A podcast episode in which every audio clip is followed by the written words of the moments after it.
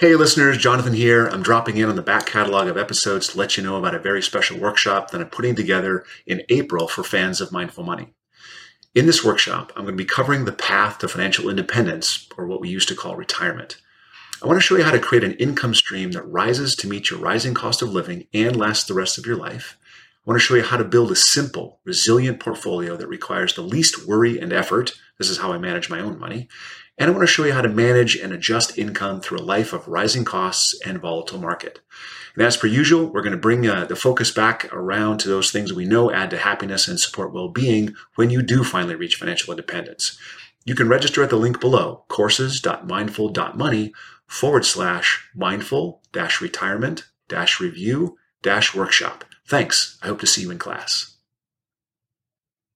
I was listening to a sermon by a wonderful spiritual teacher at a Unity church in Massachusetts, and she used a quote from the Gnostic Gospel of Thomas that said, If you bring forth what is within you, what is within you will save you. If you do not bring forth what is within you, what is within you will destroy you. And I thought, that's what's happening to me that not destroy me like you know i was in the you know gutter with a bottle in my you know drinking alcohol you know poured down myself. Not that but i had no i'd lost my sense of like juice and vitality and energy and enthusiasm. I was just kind of you know putting in the hours and living my and nobody would have looked at my video of my life and been like there's that jackie. She's you know just kind of living out her time. Do you think money takes up more life space than it should on this show, we discuss with and share stories from artists, authors, entrepreneurs, and advisors about how they mindfully minimize the time and energy spent thinking about money.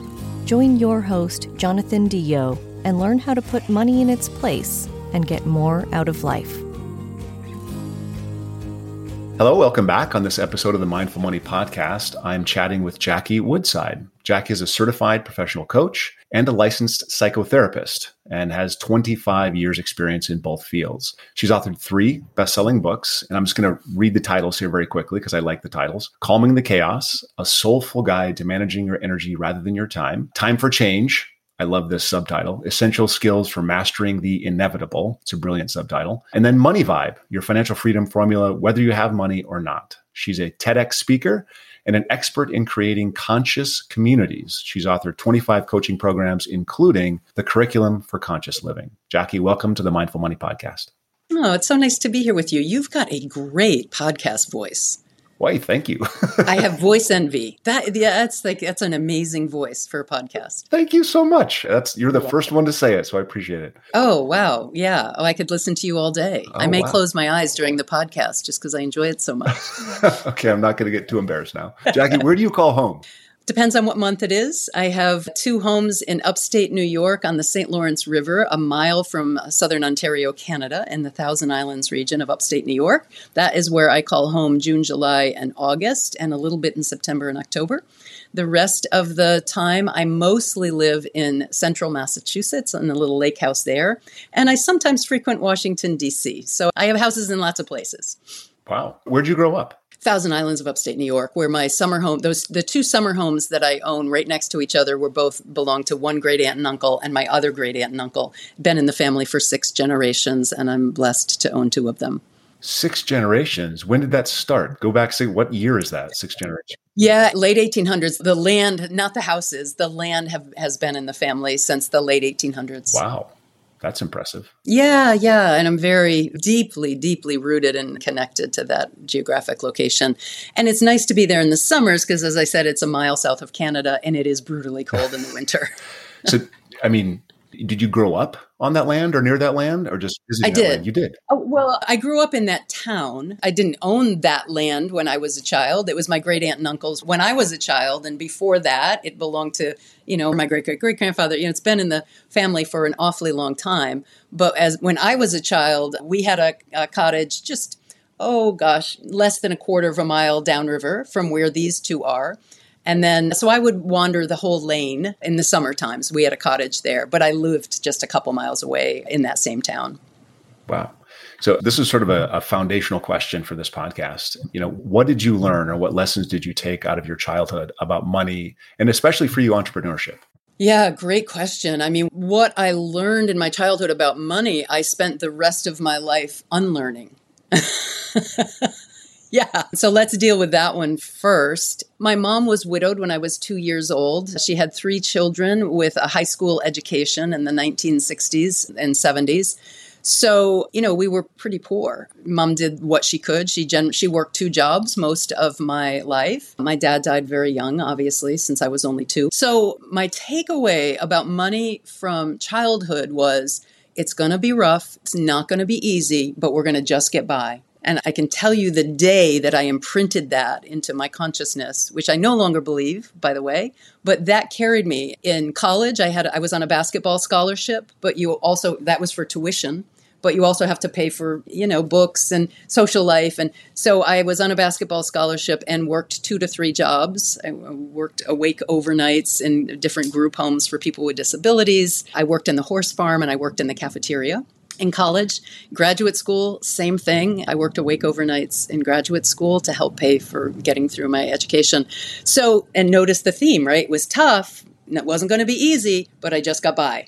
And at some point, I distinguished that was my belief about money, and I chose to unlearn it. And now, well, I have a little jingle about my well being that's I'm happy, healthy, wealthy, healed, and whole. I am happy, healthy, wealthy, healed, and whole. So I have this little jingle that I sing to myself and have for many years. And that, among other things, transformed my relationship to money where I now believe you can have financial freedom whether you have money or not. And I do have money and I'm financially free and it's emotional freedom that I really have. My lesson about entrepreneurship, you know, my grandfather on my maternal side was a farmer with his own business. My grandfather on my father's side owned a heating and air conditioning business that he ran out of his garage. So um, I had entrepreneurs in my family, but mostly I learned that you'd better get a job and make a decent living because it's not safe otherwise. And I had to unlearn that as well. So I'm just curious how, if you have relatives that had a farm and had businesses, how did you get the? Because it was really hard. Yeah, because it was really hard. And then my grandfather, who owned the HVAC, they didn't call it HVAC back then, but he died in a car accident and left my grandmother, you know, without a job. So my father, my grandfather, and my uncle all died within car accidents within nine months of each other. And that was kind of the strong entrepreneurial side of my family. And so it was just like, yeah, no, get a job because if you have a job with benefits and then you die, you know, your spouse will be left with something. Yeah. And so, you know, my grandfather was a farmer. So, you know, on Christmas morning, he would be up uh, going to the farm, milking the cows, you know, leaving at early, right after dinner because he'd have to do the evening milking. So, you know, it's either really, really hard or you're not going to be able to support your family if you're an entrepreneur. So that was you know, just some unique circumstances that even though I had entrepreneurs in my family, it was like, yep, no, not doing that. So I'm the only one in my generation, or was the only one in my generation that was an entrepreneur. My sister now has retired from a state job that she had for 30 some years, and she has a holistic healing business, but that's after her retirement. So, just really quick, I know that so you go to college, and, and when you go to college, you're thinking about getting a job. How do you transition from getting a job, going to college, getting a degree, getting a job to I'm going to launch my own thing?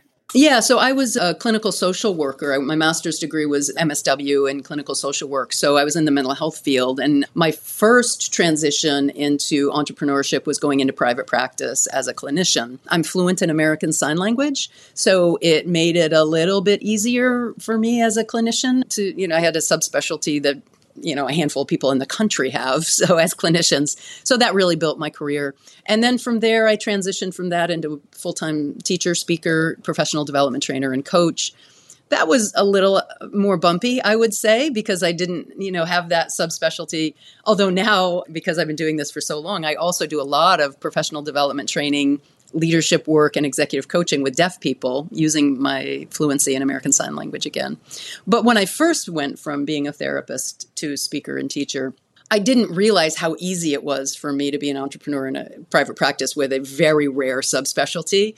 So I dove into this thing of, you know, being an author and teacher and speaker, thinking like, well, I'll just figure this out. Just about killed me the first couple of years.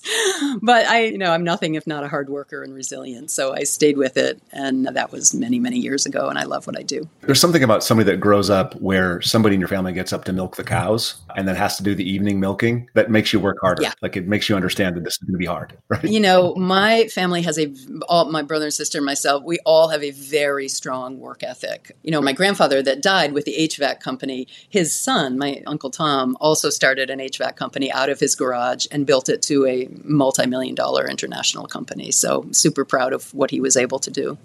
Yeah.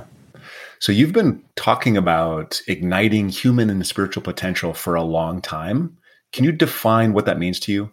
Yeah. So I just have this belief that we're all here kind of with a divine purpose. I call it your soul print.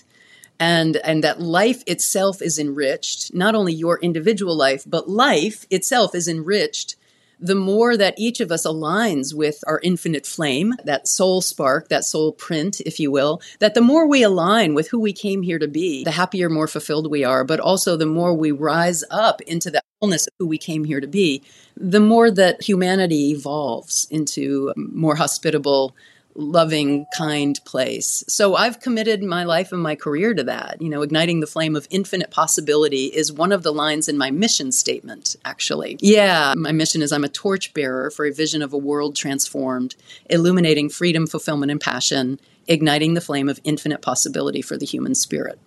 So that's my mission in life. And that's what gets small, just a small mission. Yeah, yeah, just something little to get myself up and going in the day. So that's my commitment in life that we ignite the flame of infinite possibility in, that is inherent in each and every one of us when we understand the infinite potential of life itself when we know our purpose, our mission, and our values. And then we just go out and start creating life around that. Now, that sounds kind of easy and simple, maybe, but it's the hardest thing you'll ever do is sort out kind of who you are and then design your life. So I'm launching a course in January called Living in the Domain of Miracles, and it teaches you exactly how to do that. My curriculum for conscious living is the basis of this living in the domain of miracles. And that's exactly what I teach people to do. It's so powerful. So just real quick, I want to go to the type to the human and spiritual. It doesn't sound like you're differentiating between the two. And I was going to ask a question about what's the difference but it sounds like they're very much the same in your sort of view. You know, I think we're spiritual beings having a human experience. I forget who to attribute that quote to. Honestly, it's not my quote. So, yeah, you know, I, I do believe that we all have the spark of divinity inside of us. And you know, when I, on rare occasion, meet someone that I can't stand, remind myself that, you know, even though I can't stand you, I'll honor the divinity within you. So it helps, you know, I was just, I'm in DC for a few days doing business here. And I went out to grab a coffee this morning, walk my dog. And I just made a point of like looking at every single person that I was looking at. And I was walking along the street and then I recognized, like, crap, I don't have my wallet. So I can't go get a coffee. My, I just walked out without it this morning. I'm not home. I'm out of my routine.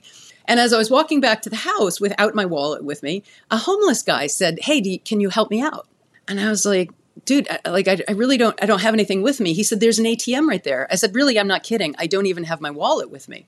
So I, th- I walked away from him, and he looked a little disappointed. And I thought, "Well, what can I do?" It was only about four or five blocks from my house, where I'm staying. It's not my house, but where I'm staying. And I came back to the house very quickly. I had a one o'clock meeting, so I had to be very quick. And I went through the house of where my friend is. She has, I knew in the basement, she's got boxes of things that she needs to get rid of. I tore through those boxes. I found a large man's shirt, an LL Bean one that's thick and warm. The gentleman didn't have shoes on. So I couldn't find any shoes big enough, but I found some big wool socks and a couple of other things. And I went in the refrigerator and grabbed some food, threw everything in a bag, ran down five blocks to see if he was still there. Sure enough, there was him and another person who had been joined by them, and I gave them a bag full of things from my friend's house. I felt like Robin Hood a little bit, Very stealing cool. from the rich to give to the poor. And that's, you know, that to me, I mean, that's not to toot my own horn. I, I didn't have to do that, but if I'm going to live my mission, that I believe you can ignite the flame of possibility in everyone. You should have seen his face. I was like, dude, you asked me for money. Really, no kidding. I don't have any today. my spouse took my wallet, but here's what I've got. And he was you know, really touched and moved that I did that. So that's, you know, it doesn't have to be, you know, you're on the front of Time magazine or, you know, making headlines. It's simple ways of acknowledging the divinity in every single person. Have you ever heard the word, and I'm going to screw up the definition, but Tathagata Garbha? No, tell me about it. It's a Sanskrit word that basically means that it's the seed that's in each of us. It's the Yeah. seed. It's not the divine because it's Buddhist, right? But it's the seed that's in each of us. Tathagata Garbha. Good word, Beautiful. though. So, what gets in the way of each of us igniting our own potential? What bogs us down? Yeah. I mean, it's fascinating to me, right? I call it a design flaw. It's a design flaw in the design of a human being because people don't understand this. I've had the blessed opportunity of literally sitting with uh, hundreds and thousands of hours listening to human beings talk about themselves. 30 years as a full-time therapist 30 years as a coach. That's a lot of hours in the chair listening to human beings. And we all have the same inner conversation. I'm not good enough. What if they find out i'm going to be judged? So the design of a human being our brain is designed for us to survive not for us to thrive so we are constantly on the lookout for what, and today it's not like, you know, the bear is jumping out of the bushes or the lion is going to come eat us. It's not that level of survival. So, how the mechanism, psychological mechanism of the human ego interprets the world today is that I'll experience some kind of narcissistic wound, some kind of wound to my personality of being judged, disliked, embarrassed, marginalized, in some way unappreciated or made wrong. So we're constantly on the lookout for that. So it means we don't take risks. We have a negative inner dialogue. The Cleveland Clinic did research that says 80% of most people's inner dialogue is in that realm of be careful, judgment, criticism, either self or others. And you know, this the, our inner dialogue is really quite negative. So that's a design flaw. And when you come to understand that that is just the design of a human being, there's nothing wrong with you, you can also then learn to counter it and how to I say use your mind to train your brain to have a better experience. How many years into sitting with people until you said, Oh, I see there's something similar. We're all asking these same three questions. Yeah, yeah. You know, it's a good question. My first five years of clinical practice was with children and adolescents, so I didn't see it as much. But probably, I would say three to five years into when I expanded into, you know, doing my private practice and was working more predominantly with adults, it became evident pretty quickly. And it's all different circumstances, right? Different stories. But if you boil it down, fundamentally, people are self protective. So it's really interesting that when you're with kids, you didn't see this as much. I didn't so see it. Right. Is it learned? Do we learn how to self to get to self second guess ourselves? I don't think so. I mean, yes and no. I honestly think it's part of human development that at some mm-hmm. point when your frontal lobes, the seat of your kind of judgment and wisdom and decision making gets on board, then there's this constant battle between your emotional center and your kind of rational mind and your rational mind you know, is careful and cautious. So I don't think it's learned behavior. I think it's developmental because you know, look, you can, you know, I didn't have like the greatest younger life and experience, even that my dad dying and my mom doing the best she could and all that. But I've worked with people who had perfectly fine childhoods who have the same exact thing. And I've even mm-hmm. worked with people like I use this example a lot. I had a, a client once where there was like six kids in the family same parents, same small town, same teachers, same coaches, same edu- you know, same everything, same gene pool of them. Like two of them stayed in the small town, kind of had, you know, I hate to say this, but a smallish kind of provincial life, their job and their their home and, you know, just kind of their same life that they'd grown up with. Two of them went off and like one was in LA and one was in New York as a lawyer, making tons of money, like super successful, and the other one was like working in Hollywood, you know, all these contacts. And two of them literally became drug addicts and both died early. Same gene pool, same parents, same messages, same small town, same teachers. So, how can you say that it's your parenting that makes you that way? I say it's not. It's not just your parenting, it's partially your parenting, but it's a combination of your genetics, your karma, your parenting, and then your own psychological development. And for those who don't understand that, that you can overcome your thinking and your limiting beliefs by using your mind to train your brain, your life can be pretty marginalized. So, okay, how do I tell that I'm not living up to my potential? Like, what are there common markers? Yeah, you're not. Neither am I. Nobody does. How do I tell I'm not doing the best job I can at living up to my potential? Okay, better question. You feel unfulfilled, you're bored, you're listless, there's something in you that's kind of saying, I could do that. I could try that. I went 10 years of my life that way. And knowing I wanted to be a teacher speaker, you know, moving into this space, I tried in 1994 and failed. And then I was like, not doing that again because that's what the ego does, right? But it never went away, this kind of inner push, right? And at some point, I got I was sitting in a I remember you know to the day I was listening to a sermon by a wonderful spiritual teacher at a Unity church in Massachusetts And she used a quote from the Gnostic Gospel of Thomas that said, If you bring forth what is within you, what is within you will save you. If you do not bring forth what is within you, what is within you will destroy you. And I thought, that's what's happening to me not destroy me like you know i was in the you know gutter with a bottle in my you know drinking alcohol you know poured down myself. Not that but i had no i'd lost my sense of like juice and vitality and energy and enthusiasm. I was just kind of you know putting in the hours and living my and nobody would have looked at my video of my life and been like there's that jackie. She's you know just kind of living out her time. What was that thoreau quote? Most men lead lives of quiet desperation and die with their songs still in them I was that person. I was leading a life of quiet desperation. Was not awful. I had a great life. I was a therapist. I was making good money. I was well respected. And I knew there was this other thing. So I think for people who are awake, who pay attention to their inner world, it's very easy to know I'm not living true. So, talk about that the people who pay attention to their inner world. This is a crazy question. You can't probably answer this statistically, but as a percentage, how many people pay attention to the inner world versus people who don't? That's a great question. You're a very good interviewer, by the way. So it's a great question. I think I'm a little skewed because like attracts like on the energetic plane. So certainly my life is filled with people who are conscious and aware and you know doing work on themselves but statistically what we hear is that 80% of people have their lives have their minds filled with negativity which tells me that 80% of the people aren't really waking up to the fact that your thoughts aren't true. They're just your thoughts, patterns of neurons firing, and they don't have to define you. So, you know, in, I don't know this statistically, but I would say intuitively, intuitively, I would say probably a very narrow 10 to 20% of people really are waking up to that there's something bigger in me that wants to be expressed in life, and I'm going to commit myself to understanding it. So, when you do client work or when you're speaking to a crowd of people, think demographically. I'm just thinking about millennials and they're changing the work life balance yeah. equations. They're changing. Yeah. So do you think younger generations are waking up or leading the charge or what's the result? You know, I would like to think that, but that's what we said in the 70s. That's true. You know, and then those people got old and went conservative. So, like, I don't know what happened. So, like, what happened, right? Because in the 70s, they said the age of Aquarius and people are awakening, and, you know, people started using psychedelic drugs to have that kind of spiritual connection, whatever. So, we said that was happening in the 70s, and now we're saying it's happening again.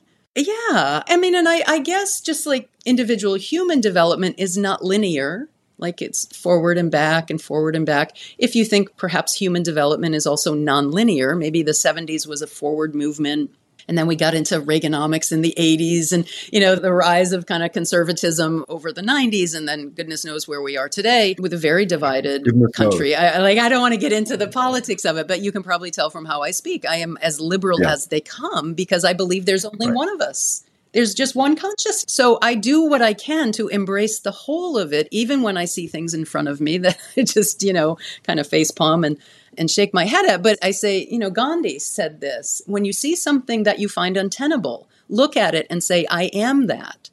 And then look to find the place in you that holds that same energy. He didn't, that's not the exact quote, but you know, basically when you find something that you find untenable in life, look at it and say, I am that.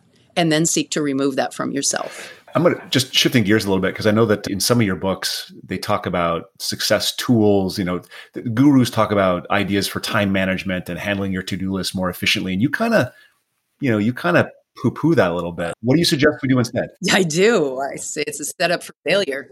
Yeah, yeah. Thank, it's like so amazing. What a great question. So let me just say why I say it, it's a setup for failure, right? So there, so you can't manage time. And people be like, "What do you mean? You know, all these gurus teach you have to manage time." Well, you and I could have, we've, we've been on here for 25 minutes now. We could have spent these 25 minutes doing nothing, not speaking, not engaging, and the 25 minutes still would have passed. We chose instead to spend the 25 minutes engaging in some useful dialogue with some very interesting questions and hopefully interesting and useful answers that gave us an experience. So, did we manage time or did we manage ourselves? So I say you can't manage time because time is a constant. You can only, God willing, learn to manage yourself, your values, your commitments, your decisions, you know, your use of the time that you've been given.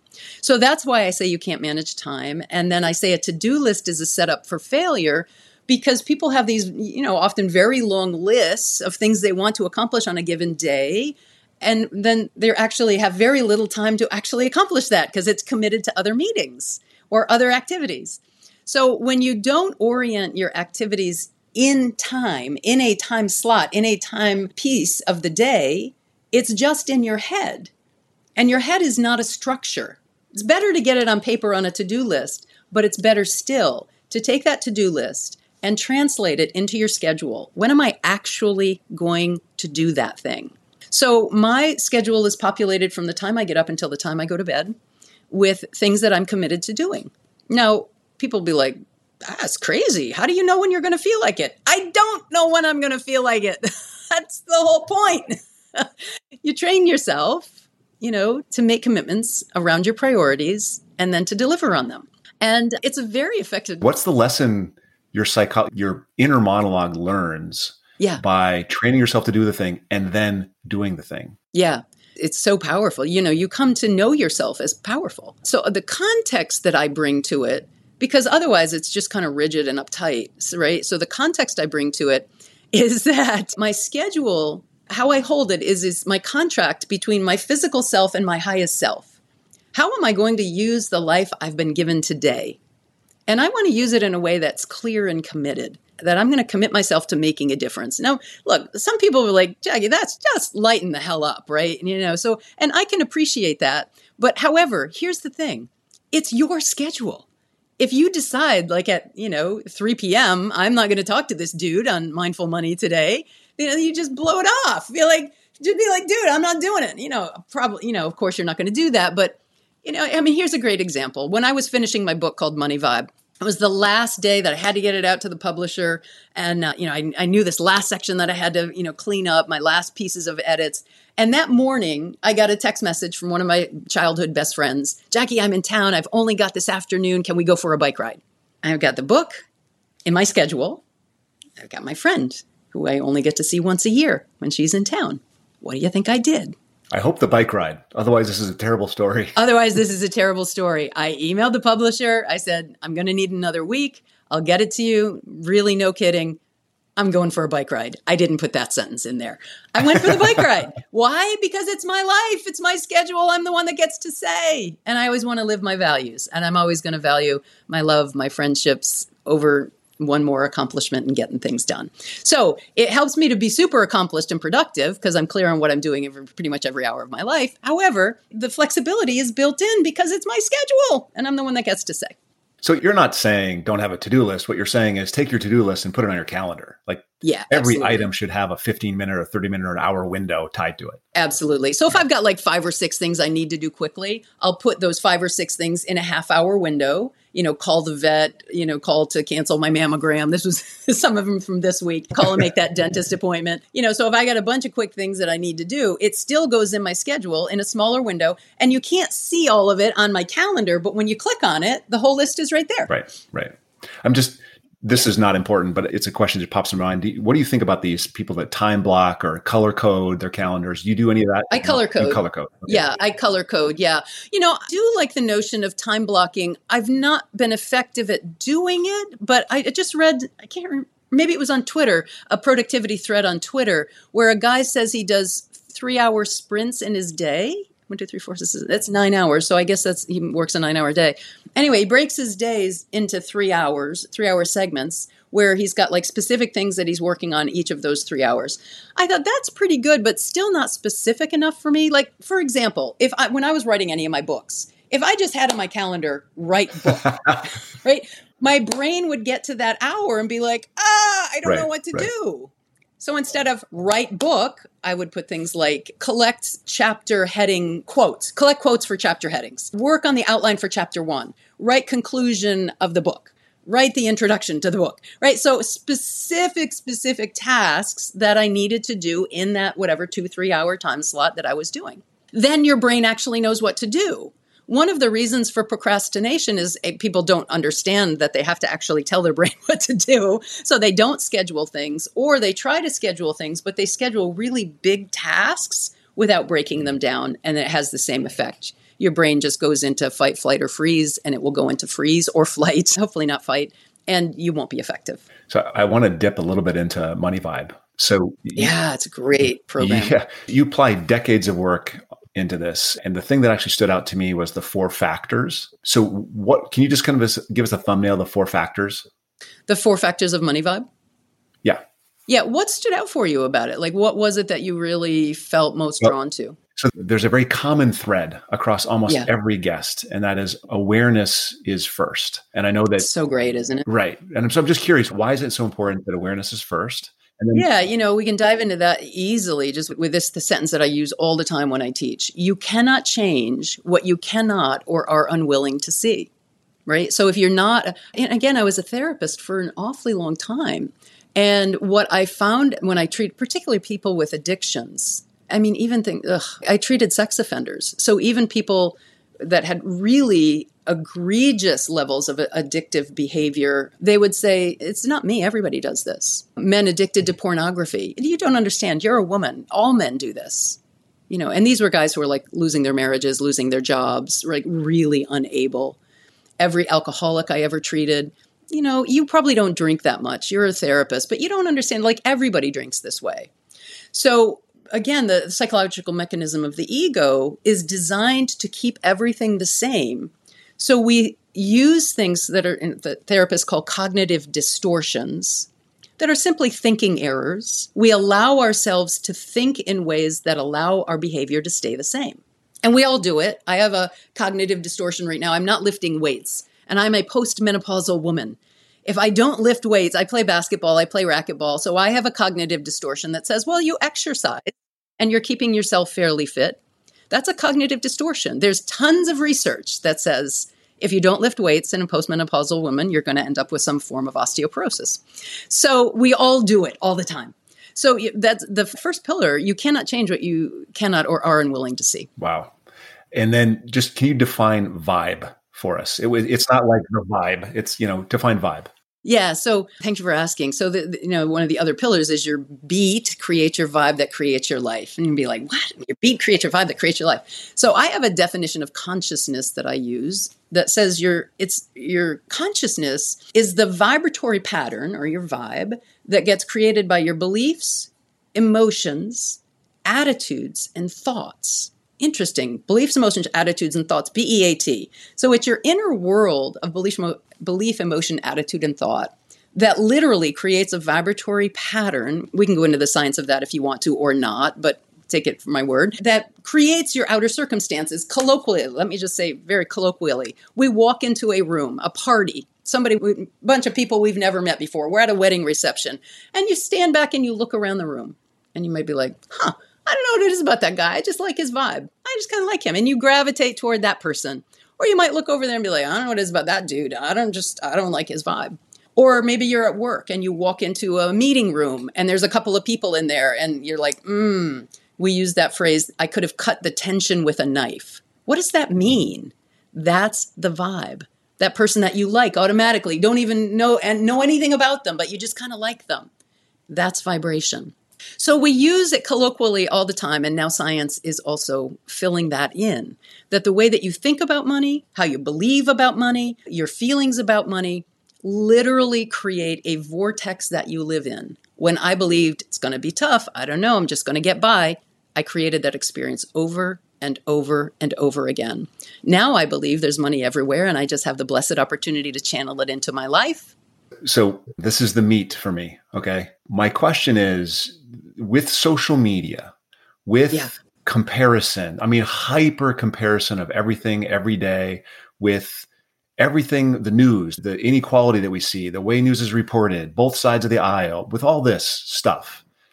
How is that affecting our vibe? I mean, doesn't that make your work more difficult because it's so negative out there all the time? You know, it affects people according to their vibe, right? So if you're living in a level of consciousness that says, man, things never go my way, you will look across social media and you will see things never go my way. See, look at that person. They've got that. Look at that gal. She got a new job. Look at that guy. He's got the hot girl on his arm. Things never go my way. If you live in a consciousness that says, you know, things are going to be tough, but if I work hard, I'm going to be able to make it. I'm going to dig in. I'm going to work hard. And you're going to look across social media, you'd be like, look at that guy. Look at his body. You know, he like works so hard. He goes to the gym all the time. I like I got to see that. I got to be like that. That's awesome. You know, you're just going to see there is no out there. There is you projected outward, reflected back to you. So social media is just a mirror. So I kind of love my social media because it's a reflection back of, you know, the high vibe, beautiful things that I see in life. Now, I do have experiences just this week. There was a summit with all like Neale Donald Walsch and Deepak Chopra and and a couple of friends of mine were on it. And in fact, one of my friends was founding it. And I was looking at it like, damn, why didn't she ask me to be on that? And then I scrolled down further on, on the list of speakers, and a friend of mine who isn't on as many of the platforms as I'm on, isn't a, she was on it. And I was like, what the heck? so look, I have it as much as everybody else does, but I've developed the capacity to see it. Like, there I am. So I texted her. I was like, hey, how'd you get on that summit? And she's friends with the organizer as well. And because of my own filter, I didn't see that it was a summit about aging, which I do not speak about, and my, my friend does speak about, right? So I can go through that whole experience kind of laughing at myself so even though I have that same human reaction of, hey, what about me? Why am I not, you know, not one of the good, the, the cool kids, one of the good kids on the platform? I can observe all of it. It does. I don't give it any meaning. I can just, you know, kind of laugh and enjoy and appreciate the whole human experience. So there's this core there where you have the ability to be aware. You know, the first item, you're aware. And so I observe myself doing it. Right. Yeah. What do you think about the idea that's a privilege? You know, that wow. the, the awareness is a privilege. That's intense. Do you mean it privilege as in like because of my race and social class and Yeah, all that. Wow. That's intense. That's one of the most profound questions I think I've ever been asked. And I honestly, I don't think I've thought of it that way. And I think you're 100% right you know, and that's not to, I mean, I was raised super poor by a, you know, single mother who was widowed and blah, blah, blah. But for whatever reason, I worked hard, I was resilient, and I put my, I got a good education.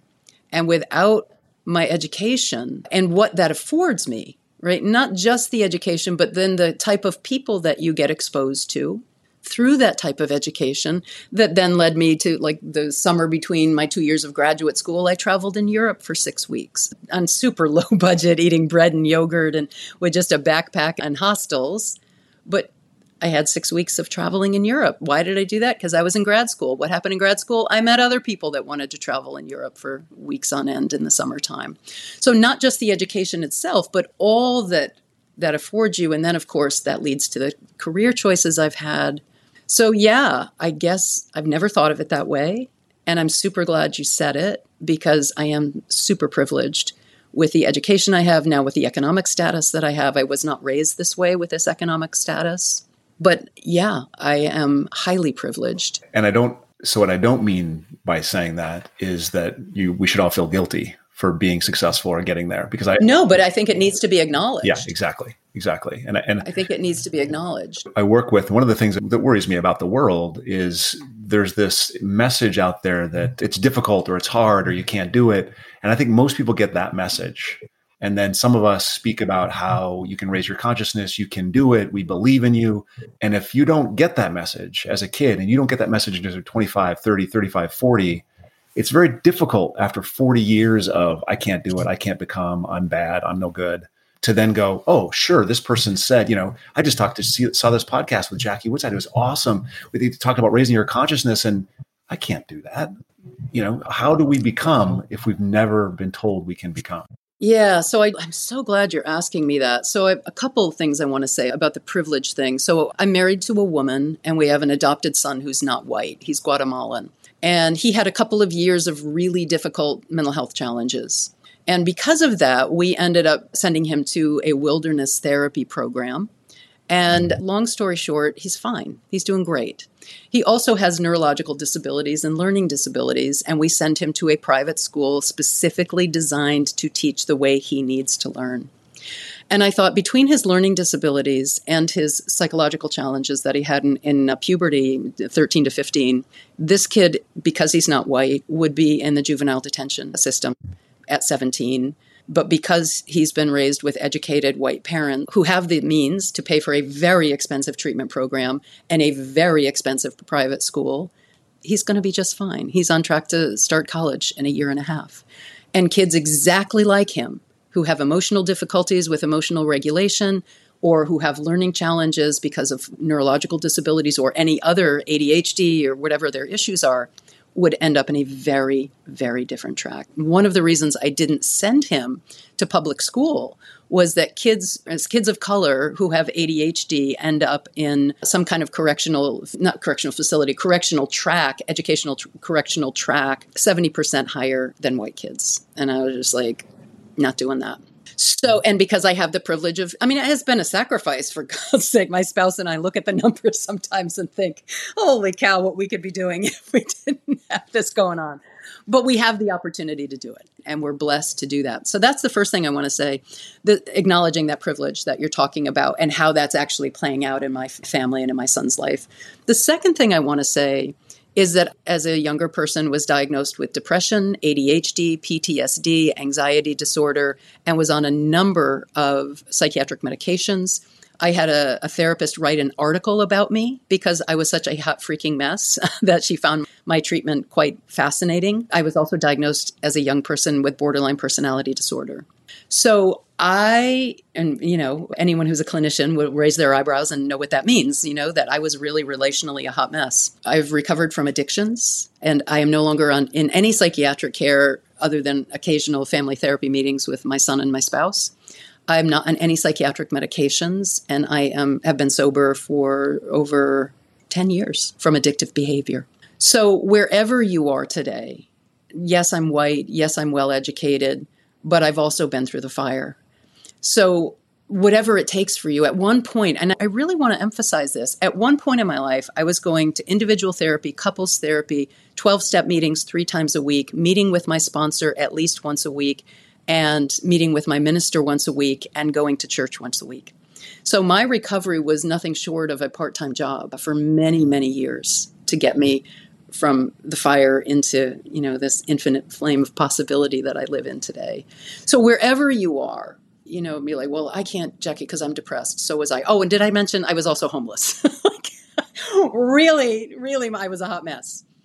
So wherever you are in your walk, if you have that willingness and grit and resiliency, and just know there's something in you that wants to be birthed forth, and you're willing to do the work, you can transform your life. So I want to make this concrete for somebody who's listening. If someone comes to you today or someone's listening and they connect with you somehow and they're like, you know what, I'm going through this and this and this and this, but I'm really interested in igniting my potential. What's the first thing that they should do? What's that first step? Yeah. Reach out and ask exactly like you just said. You've got to, you see, the thing is, it, it really is about your vibration. And if you're in that hot mess place like I was, you've really got to change the people that you're around. And because the way they think, the way they live, the way they talk, the possibilities that they see are never going to support you in creating the experience that you want in life. So, whether it's an online group or going to a 12 step program, you have got to surround yourself with people who, I mean, I don't know, how do you say it? High vibe thinkers, possibility thinkers who see that life can be transformed. See, most people don't even believe it. They don't even think they can change the way they think and feel. Well, I can't help it. It's just the way I think you can help it. We know that today. Neuroscience has proven through the magic of neuroplasticity, you can change the way that you think and feel. So, reaching out, asking for help, being around different people, 12 step programs are free. I find an addiction, go sign up for one. Like, we all are addicted to something, right? You know, ACOA or Codependence Anonymous. Go to something, some kind of a 12 step fellowship, because it will expose you to different thinking higher level thinking, higher order thinking. And then, you know, if you don't, yeah. I was going to say, it's so funny that finding it. Do you remember the movie? I don't know. Maybe you never saw this movie. The movie Fight Club, where they, that's what, the, one of the things they do is they go to different 12 step programs and they yeah. they use that as a way to start feeling better about themselves as they go to different yeah. programs. And yeah i guess that's possible right?